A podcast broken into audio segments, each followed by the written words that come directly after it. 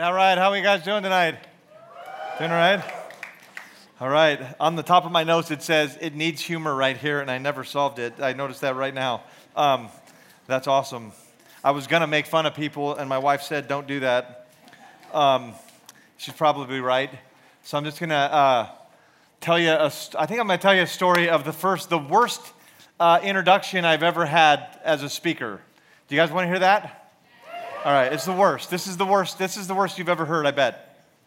Um, I was speaking down at the University of Florida at their FCA, like, a, like, yeah, I know. By the way, this was the year. If you remember, uh, this is a while back. They won uh, basketball. Uh, no, I don't know if they won basketball. I think they won baseball, football, and and uh, one other sport, uh, basketball. I think it might have been. They won three. I don't remember what, but I remember it was football. And and uh, that was the year that I spoke at the FCA uh, for athletes. And so I, I, feel like that was me. Anyways, um, but I went there and um, I drove for, you know, how, how far, how long did it take to get to Gainesville?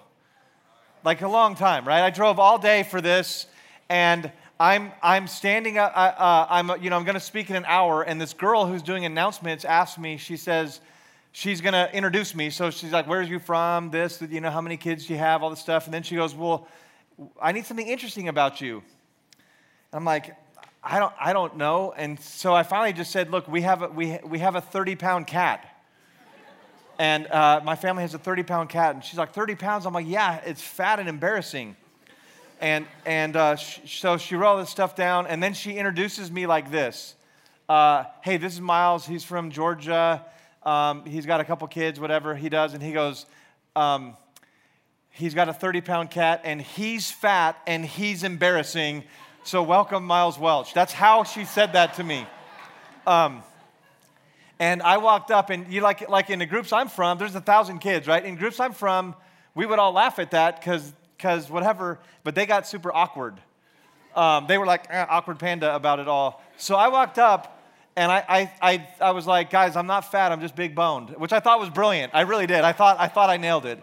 More awkward. Um, it took 10 minutes uh, to just get a chuckle out of like one little group. And I just taught my dumb message and got out of there so fast, and they never called me back. Um, and I blame this chick mostly. Um, um, anyways, that's my dumb story. You guys ready to go to work?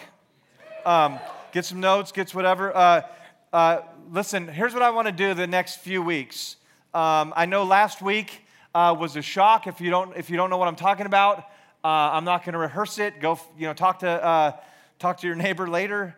And um, I know that we're not ready to move on. Like, like it would be foolish to think, well, we're done with that. Let's just go in a direction. Uh, that's not real. But I don't want to just sit in it either and just be sad. Um, so I, I want to kind of move forward a little bit. And, and here's kind of my thinking. Um, for, for many of us that, that are part of this ministry, and uh, we're kind of trying to find our way in a new reality, right? We're just trying to find our way. And I'm, I've been praying that God would use the next couple weeks to kind of light the path for us so that we kind of know how to walk through this season. All of us are trying to find our way, and I'm, I'm hoping that, that uh, these teachings give us a handhold, uh, handholds that can move us forward. Uh, we're going to be in, in Matthew chapter 4. If, if uh, you care to grab your Bibles and open them to Matthew 4, we're going to be doing some, what I would call key, these are just key life lessons that you need to know. Uh, and uh, it's, I think they're important in life and they're important in this season for us. Does that make sense? Just some key life lessons out of Matthew chapter 4. I was thinking, like, if I were sitting down with my daughters, uh, I have two college age daughters, and if I were, if I were to walk with them through uh, uh, these, you know, the kind of season that we're in, what would I say? Uh, and so that's kind of guided uh, my sermon. This, uh, this is really less of a sermon that's polished and, and a little bit more of me just talking with you. Is that okay? Just me talking with you. Just I just want to. I don't know that's worth clapping over. No offense, but I'm just talking to you. And this is if you're looking for a title, call this a crash course in emotional health. Okay. Just I want to give you a crash course in emotional health today and it's going to help you process what's happened in this ministry. It's going to help you process in life in general. And, and uh, so uh, I want to I wanna look at Matthew chapter 4. Now, now actually, we're going to start to get context in Matthew chapter 3. So, are you guys the type that open your Bibles and stuff? Be that type. You should open your Bibles. Um, but I'll read it to you. Matthew chapter 3, the very end, is the baptism of Jesus, okay? It says that Jesus came from Galilee to the Jordan to be baptized by John, but John tried to deter him and said, "I come to be baptized by you, and you and uh, you do come uh, to me." Jesus replied, "Let it be so now. It's proper for us to do so, this to fulfill all righteousness." And John consented. As soon as Jesus was baptized, he went up out of the water. At the moment, heaven at that moment, heaven was opened, and he saw the Spirit of God descending like a dove and alighting on him, which is just like how it was when you were baptized, right? Like a dove. And a voice from heaven said, "I have two questions for you." No, no, it said, uh, "This is my son." Did Je- what? It, was Jesus? Didn't anyways? Like like John the Baptist. Do you trust Jesus? I'm Jesus. Never mind. Um, so dumb. It's so dumb. But, but, uh, and a voice from heaven said, This is my son whom I love. With him I am well pleased. This is a great triune picture. You have the Spirit, you have Jesus, and you have the Father uh, saying, This is my son. That's the background. That's what happens. And then Matthew chapter 4. Okay, next thing. Jesus was led by the Spirit into the wilderness to be tempted by the devil. And there are three temptations. We're going to be talking for three weeks. You get it. After fasting 40 days and 40 nights, he was hungry. Duh. The tempter came to him and said, If you're the Son of God, tell these stones to become bread. And Jesus answered, It is written, Man shall not live on bread alone, but on every word that comes from the mouth of God. You got to catch it. Satan said, If you're the Son of God, because he heard Jesus, he heard the, the voice when he was baptized that said, This is my son. And so Satan showed up and said, Well, if you are the son, then why not do this? So let's talk about it. These are just life lessons, crash course in processing life. Um, after fasting for 40 days and 40 nights, Jesus was in pain. And God, life is good, and, and there's so many good things in life, and I, I'm not one that would say all of life is bad and sad and emo and all that stuff. That's not me. Is that a thing still? Is emo still a thing, or is that over? It's over, huh? What's the new word for that? It's still a thing? You're, you do not want to be the one that says, yeah, it's still a thing. Um, um,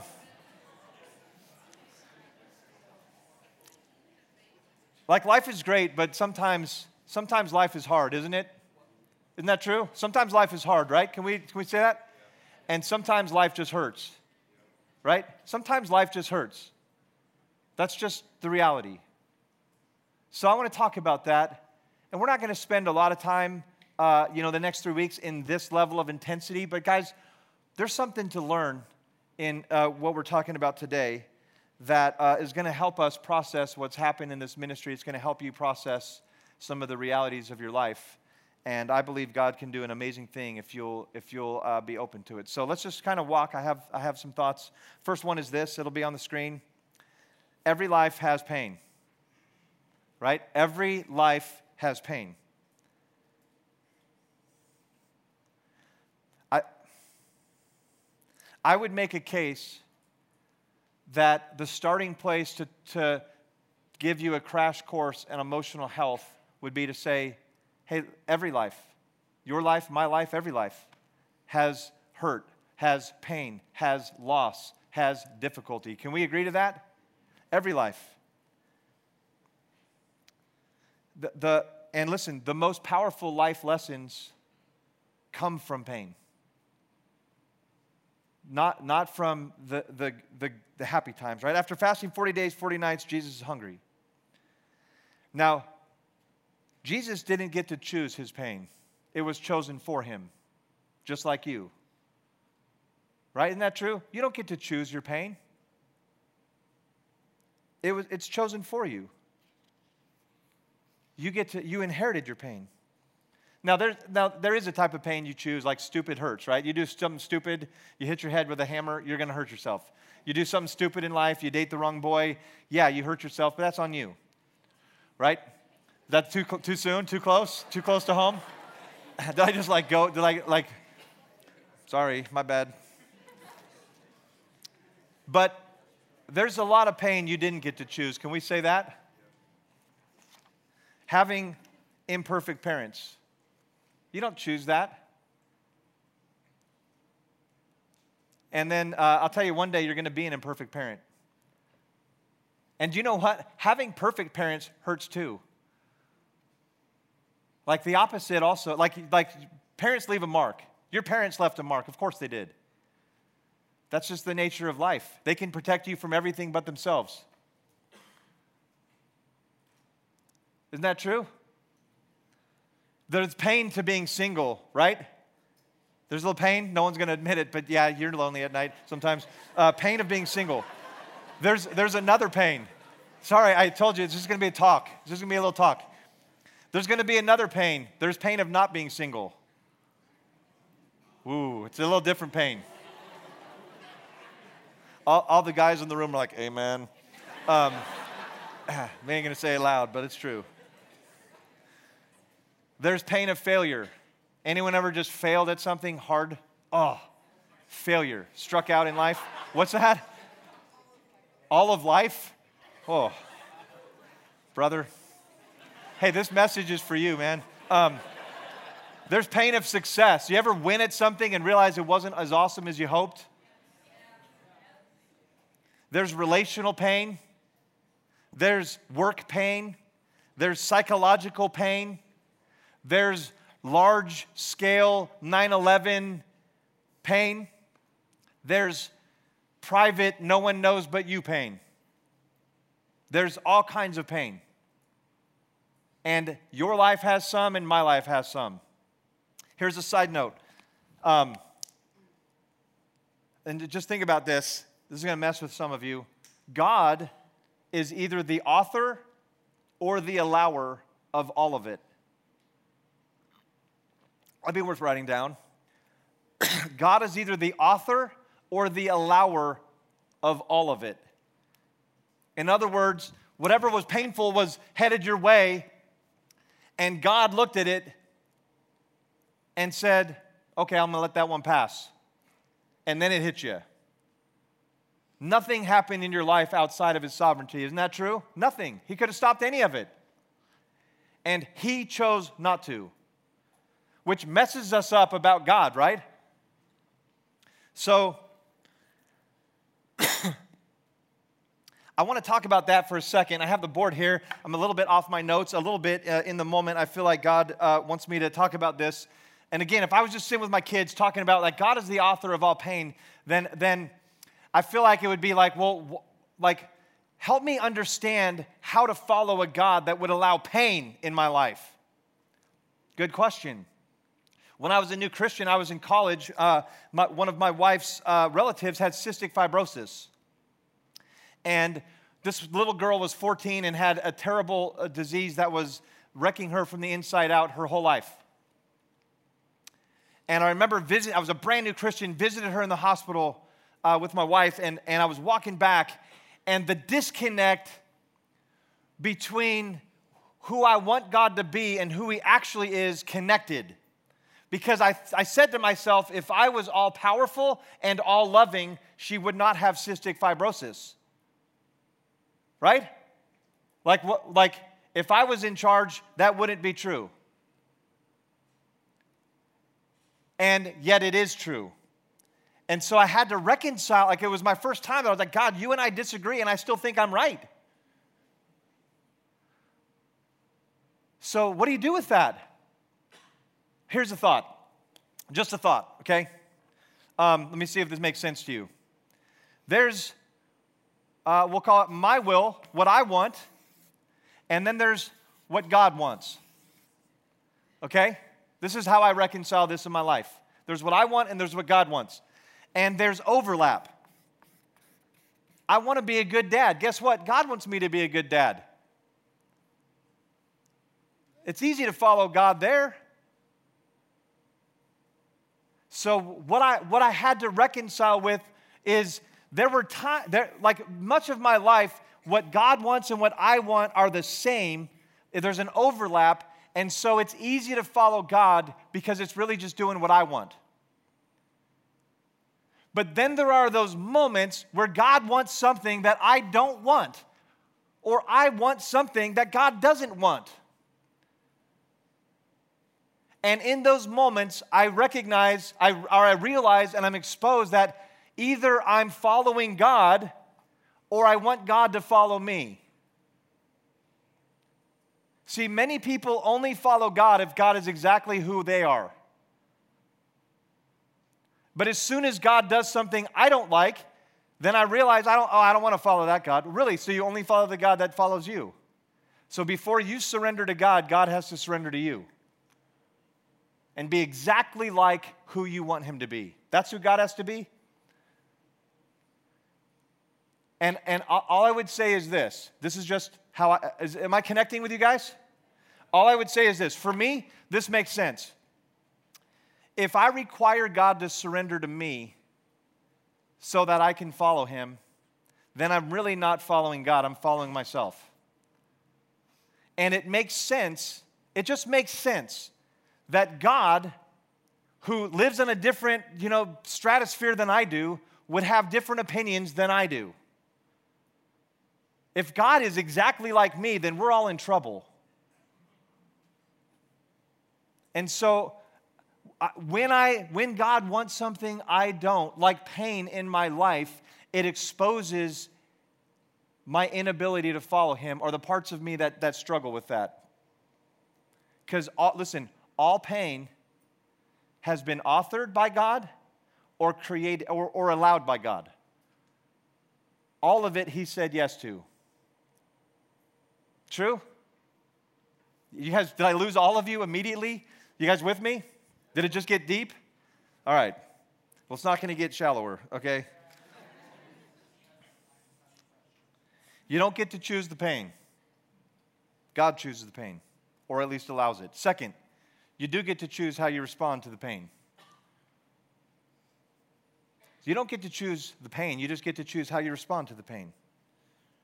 And this is where Satan tempted Jesus. And by the way, who led Jesus into the wilderness to be tempted? Oh, God did. So God wanted Jesus in pain.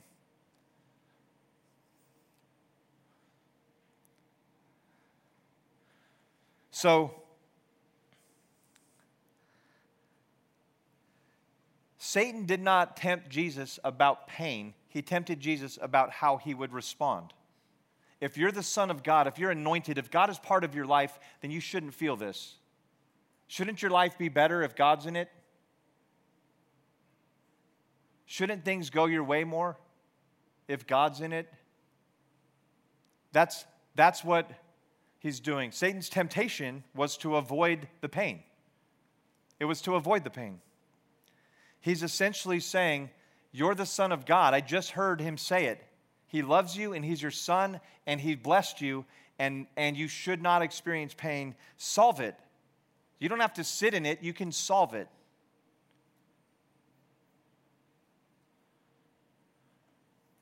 Just a thought.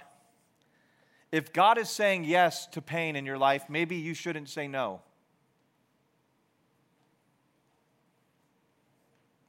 Maybe God has a, a better way than that.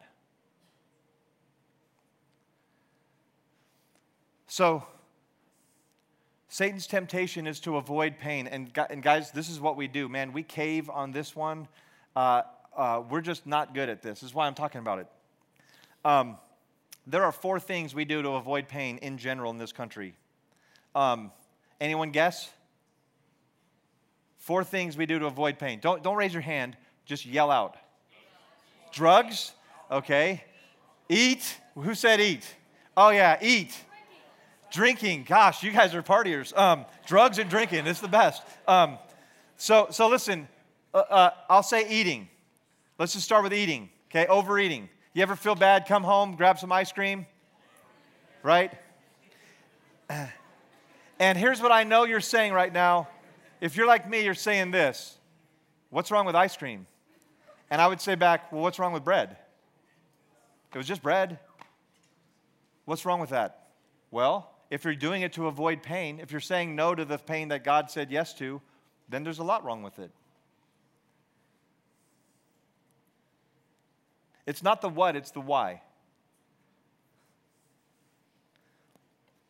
You can do anything to soothe the pain. Uh, another one. Pick, pick another one. Well, I'll just go through them. Uh, watching TV just numbs you. You ever just turn on the TV, and let it numb you? Shopping. Girls shopping, right?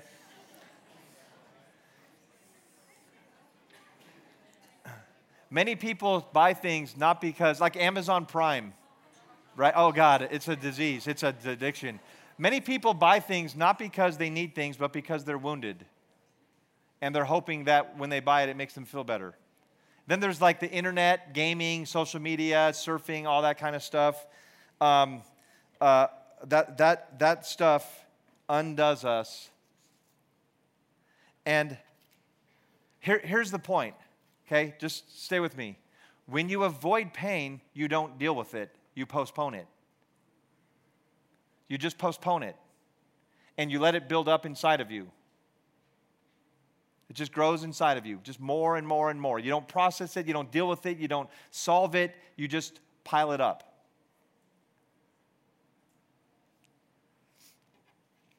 There's no shelf life to pain. There's no shelf life. That if you experienced something when you were really young, this is why counselors will often be like, "Tell me what, what your house was like at fourth grade, at four years old." You know why? Because if you had something bad happen at four, it's still in you. Because there's no shelf life. It just it just uh, builds up. And I'll tell you what it's like. Okay, I'm to try to draw a picture. I always draw this one poorly. Um, so I'm to try to draw a heart. Uh, and this is my heart. It always feels like a butt to me. That's pretty good. That's pretty good. Okay, it's pretty good. Thank you. Let me tell you what pain does inside of you. And this is a picture. It's not clinically true, but it's, it's, it's uh, very true. Um, when, when you experience pain, it's like you lose a little bit of yourself. And if you, if you just ignore it and avoid it, then you've lost it. And then you do a little bit more. And then you, it's, not, it's, not, it's not a million things, it's death by a thousand paper cuts. Just a little bit, a little bit, a little bit. And then sometimes big things happen, and you lose more and more of yourself until eventually you're a, you're a stranger to your own, your own inner world. There are places inside, things, there are wounds and places you can't go because it's all piled up and now it's in you. You listen, you can't follow God with your whole heart if you don't have access to your whole heart.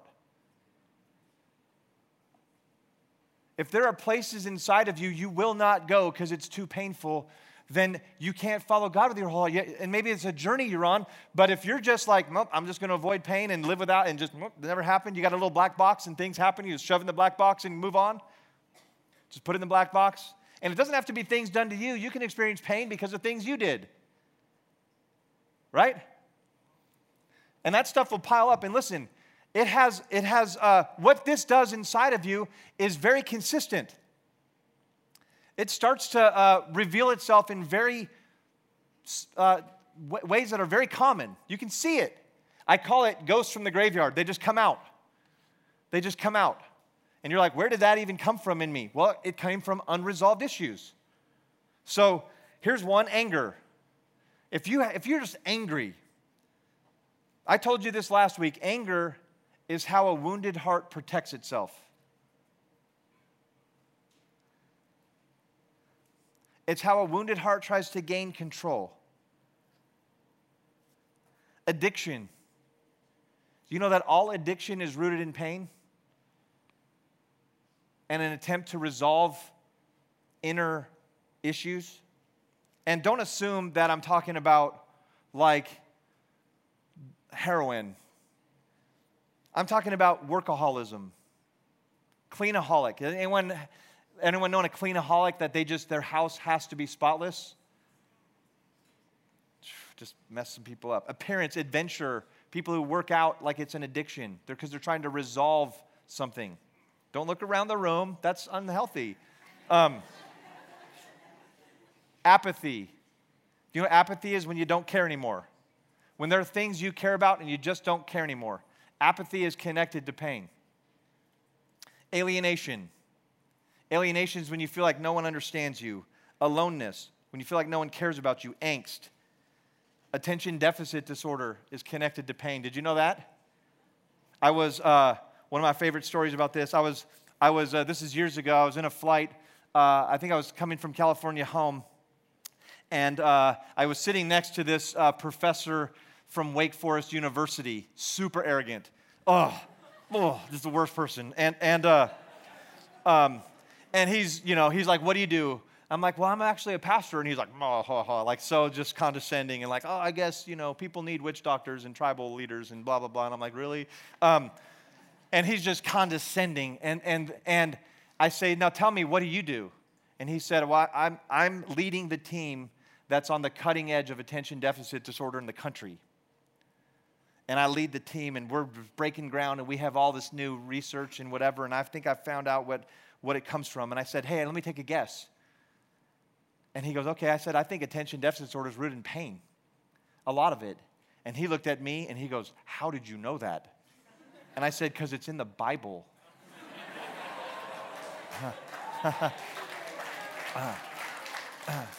it's in the Bible. All those things are connected to pain and more. Like you start to lose yourself and just stuff comes out. Avoiding pain doesn't resolve it. When you give in to Satan's temptation to just ignore it, do something else, don't process it, don't go deep in it, just live shallow, then things in you happen. It messes up your inner world. So, what's the right way to, to deal with it? Well, I'm glad you asked. Jesus talks about this in Matthew chapter 5. Blessed are those who do what? Whom, blessed are those who mourn. Hmm. For they will be comforted. The opposite of avoiding pain is mourning. It's processing, it's going deep into it to, to, to process it. And Jesus called people who mourn blessed. I think we should talk about this verse more. I think you should memorize this verse and know this verse. This verse is the key, in my opinion. It's like a, it's like a biblical key that unlocks God's perspective on health on inner health. Blessed are those who mourn, for they will be comforted. It's not the mourning, it's the comfort that matters. The mourning's how you get there. So, listen, Jesus had seven words in the Greek to choose from. From like just real, real shallow to very intense mourning. And Jesus chooses a Greek word, penthontes, that's, that's uh, the most aggressive. Okay, so when he says mourn, he's talking about aggressive mourning. Uh, actually, in all of Greek literature, other than this verse, it is used uh, the strongest word possible for mourning. I think it says in the screen. It's the deep mourning. It is like the deep mourning and wailing that occurs over the death, really the untimely death of a loved one. And Jesus says that's blessed. Isn't that crazy? Blessed are you who mourn. So the question is why? Why? Why would that level of mourning be blessed? Here's why it's the comfort that's blessed, not the mourning. And listen, the deeper you mourn, the deeper you experience God's comfort. See, if you live in shallow places, you experience a shallow God and you have shallow comfort from God.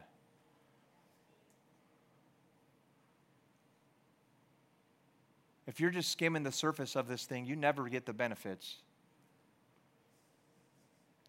The more freely you allow yourself to mourn, the more freely you experience God's comfort. The more deeply you allow yourself to mourn, the more deeply you experience God's comfort. It's not the mourning, the mourning is the tool, the pathway, the comfort is the outcome, is the thing we're going for. That's what's blessed. So I want to tell you how to do it. I'll tell you how to do it. Just I have three thoughts, just a little little journey for you. First, every pain deserves its own funeral okay? Every pain deserves its own funeral. Whatever's gone on in your life, that's, it deserves its own funeral. And, and I'm not talking about, you know, like, like you get a B on a test and you, and you cry for three weeks. That's crazy talk, okay? I'm not talking about that. But I am talking about living fully, you know, life has loss. Not all of life, not everything's bad, but sometimes bad things happen. Sometimes things are, are hurting. And when they do, there should be an appropriate moment of mourning over it. One of the ways you know that you're, you have this going on is it's a level one pain and you have level 10 mourning. Well, there's probably some stuff happening in here. Every pain deserves its own funeral. Things, things have, you know, in effect died. You've had relationships die. Have you mourned them? Have you processed? You've had dreams, hopes. You were hoping life would turn out one way and it didn't. Your family, you were hoping it would go one way and it didn't. Just all kinds of things die. Well, when it dies, have a funeral. Okay? Take them one at a time and sit in it. That's what it means. Take it one at a time and sit in it. A, a, funeral is a time to process what has happened. Have a funeral for it. Not a long one, not a weird one. I'm not talking about being, again, I'm not talking about being sad. I'm talking about being honest about what's happening.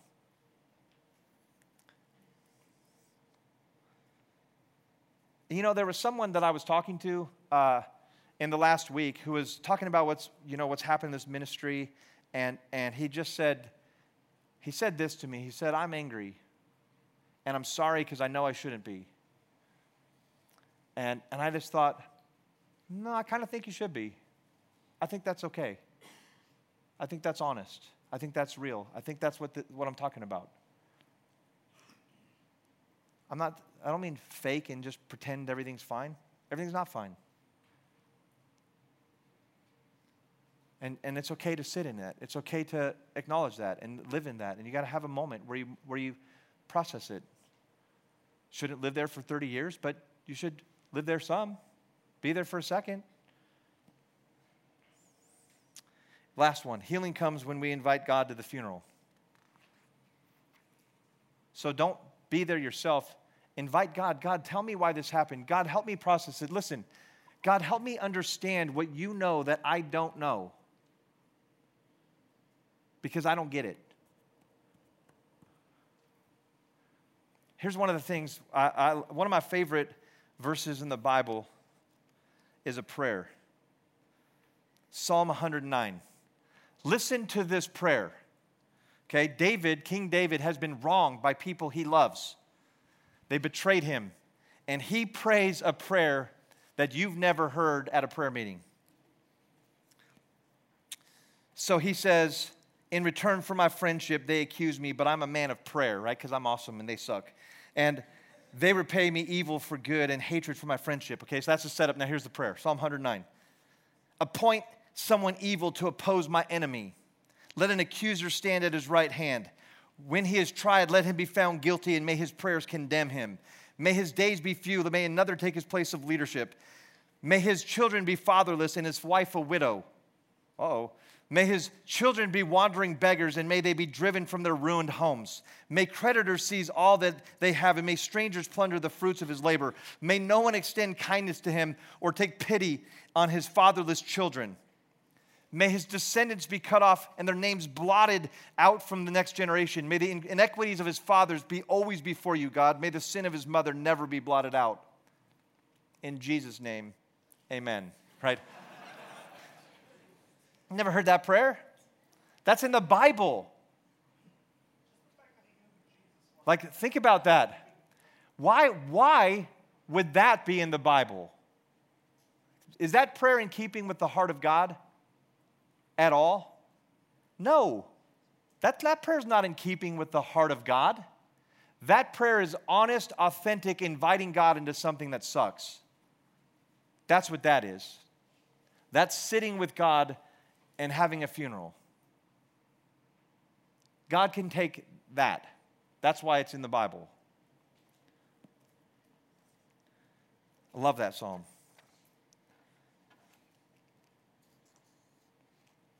So you got to process. You got to sit in it. Don't avoid it.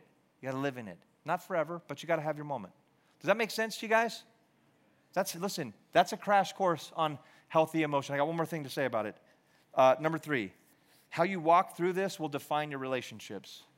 If you will process life and go deep, oh, God will use you in the lives of other people.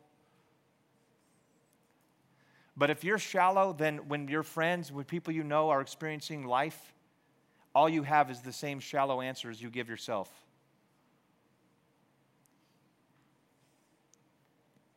You ever, you ever sit in pain and then your friend comes over and they like they put some bumper sticker Christianese on your pain? You know what I mean? Just some some dumb thought. Hey, listen, man, God, all things work together for the good. You're like, well, thanks. Um, and and like I'm not exaggerating. My wife, uh, you know, a while back had cancer. Like my wife had cancer. And I was talking about it, and this guy comes up to me and he says this. I'm not exaggerating. He goes, Listen, first he said this. He's all, Listen, I have the cure for cancer. And I'm like, Dude, you're holding out on a lot of people. Um, like, you should go with that. Like, anyways, and then he, he says this. That was what he told me was crazy. But then he said, he said, I just want you to know this. When God closes a door, he opens a window. That's what he said to me. What? That's my wife. What are you saying? What are you saying about my wife? Like, if she dies, there's someone else for me? That's like, that's supposed to be the comfort?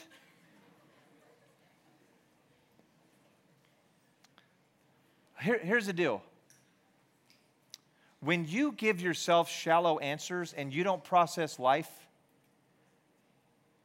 then when people are hurting and you want to come around them, all you have is the same dumb, shallow answers you tell yourself. And you help nobody you actually make them feel condescended. What you're really saying is if you had more faith, you wouldn't be mourning. And that's not true. That's not true at all. It's authentic and healthy and right to mourn sometimes. Job's friends were fine until they started talking.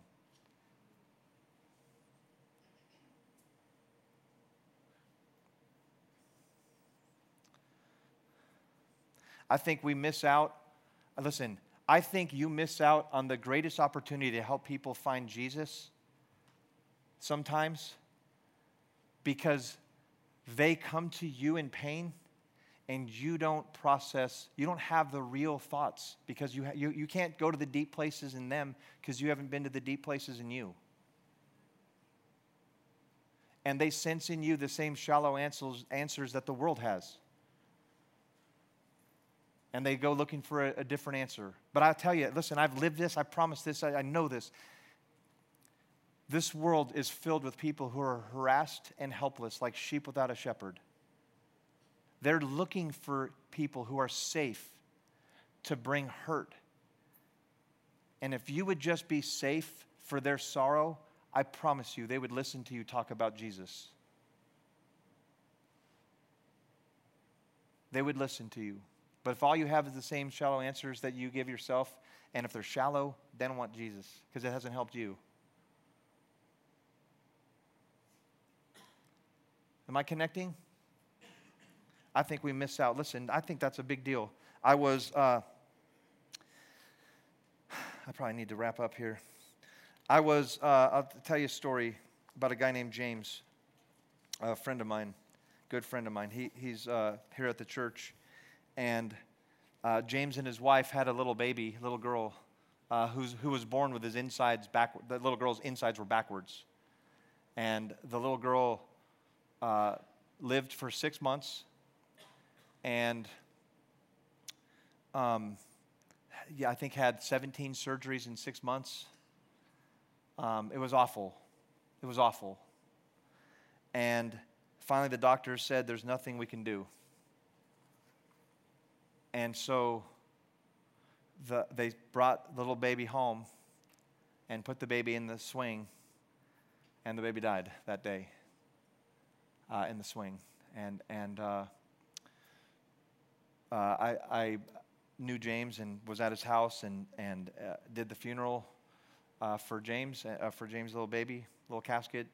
And, and James cried and cried and cried and cried at the funeral which he should have done. And the next day, James enrolled in college and got real busy. And I remember hearing about it, and, and he was, I was hearing, man, James is so strong. He's going to, you know, he's going to college, he's bucked up, and he's going. And I thought to myself, no, that just sounds, sounds like he's just avoiding things. So I called him up and I said, hey man, come down to my office. Came down to my office and I started talking about pain. Started talking about this stuff. And uh, James started crying in my office, and he just cried. And he said, "You're right. I'm just, uh, man, this I don't know what to do." He cleans himself up, goes off, goes on with his life. A week later, I call him back, have him come back in, and and uh, cries again. A week later, he calls me, says, "I need to come down to your office." And he sits in my office and he cries. I said, Hey, how come you're here? And he said, Your office is the only place I can cry and really be honest about what's going on in my life. And I thought to myself, I think that's what a pastor is supposed to be. I don't think it's building big ministries and, you know, being on the cover of Jesus magazine or whatever. I think a pastor's, I think a leader, I think what we're supposed to be, what you're supposed to be, is the only place that people feel safe to really get honest about who they are and what's going on. That's who you're supposed to be. And to do that, though, you got to start with you. And you got to get honest with you. And listen, this is, for some of you, this, what's happened here has been a hit. And you got to get honest about it. And, and there are bigger things going on, and some of you just have life issues. But listen, don't avoid pain. We process pain. We live in pain. That's what this temptation is. Satan would love for you to walk away and just get busy in a, in a shallow direction. That, am I connecting with you guys? Is that helpful to you? Can we stand? I just want to pray for you. The band's going to come up. I, I want to I want to uh, talk about that.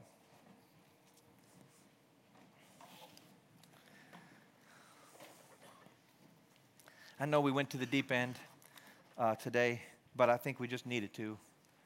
Um, let me just uh, pray for us. And, and uh, so, Father, I do. I pray over this group and these people. I pray over myself, Lord. And, and I pray that you would help us to be, number one, you would help us to be honest about the things. And uh, again, not, I'm not saying we all have to be sad and life's all bad, but there are things. Life can be, life can be wounding, right? Life can be wounding. And, and uh, there's some things that have happened in here that hurt. And we're trying to figure out how to walk through it. And so, God, I, I pray for us that you would help us to process, to sit with you, to invite you into our pain so that we can experience your comfort. The, tr- the truth is, Lord, life can be wounding and you're healing. And one of those two thoughts is, is ruling our life. And I pray that your healing would rule us. So, uh, we love you, and uh, we're going to worship now. Here's what I, here's what I want you to do. We're going to we're going to worship, and and for some of you, you just need to respond to what you heard. You need to you need to make a move because what that move ultimately means is I have business to do with God on this issue. And this is all I'm going to invite you to do. Just come, come forward and kneel down and pray, and you do your business. It's not between us and you, it's between you and God. Everyone else, we're just going to sing. But if you have business, if you know that there's stuff that you're just letting it pile up and you just need to you just need to say even to yourself i'm going to make a move then you come down here let's whatever else we are as a ministry let's be honest about who we are about where we're at and so you come forward and, and you do that do your business with god and, and uh, when you're done you can go back to your seat and then we'll come up and end the night does that sound good to you guys all right, let's worship well and obey God. If God is putting it on you, you come forward. Let's worship well. Things have passed away, but your love has stayed the same. Your constant grace.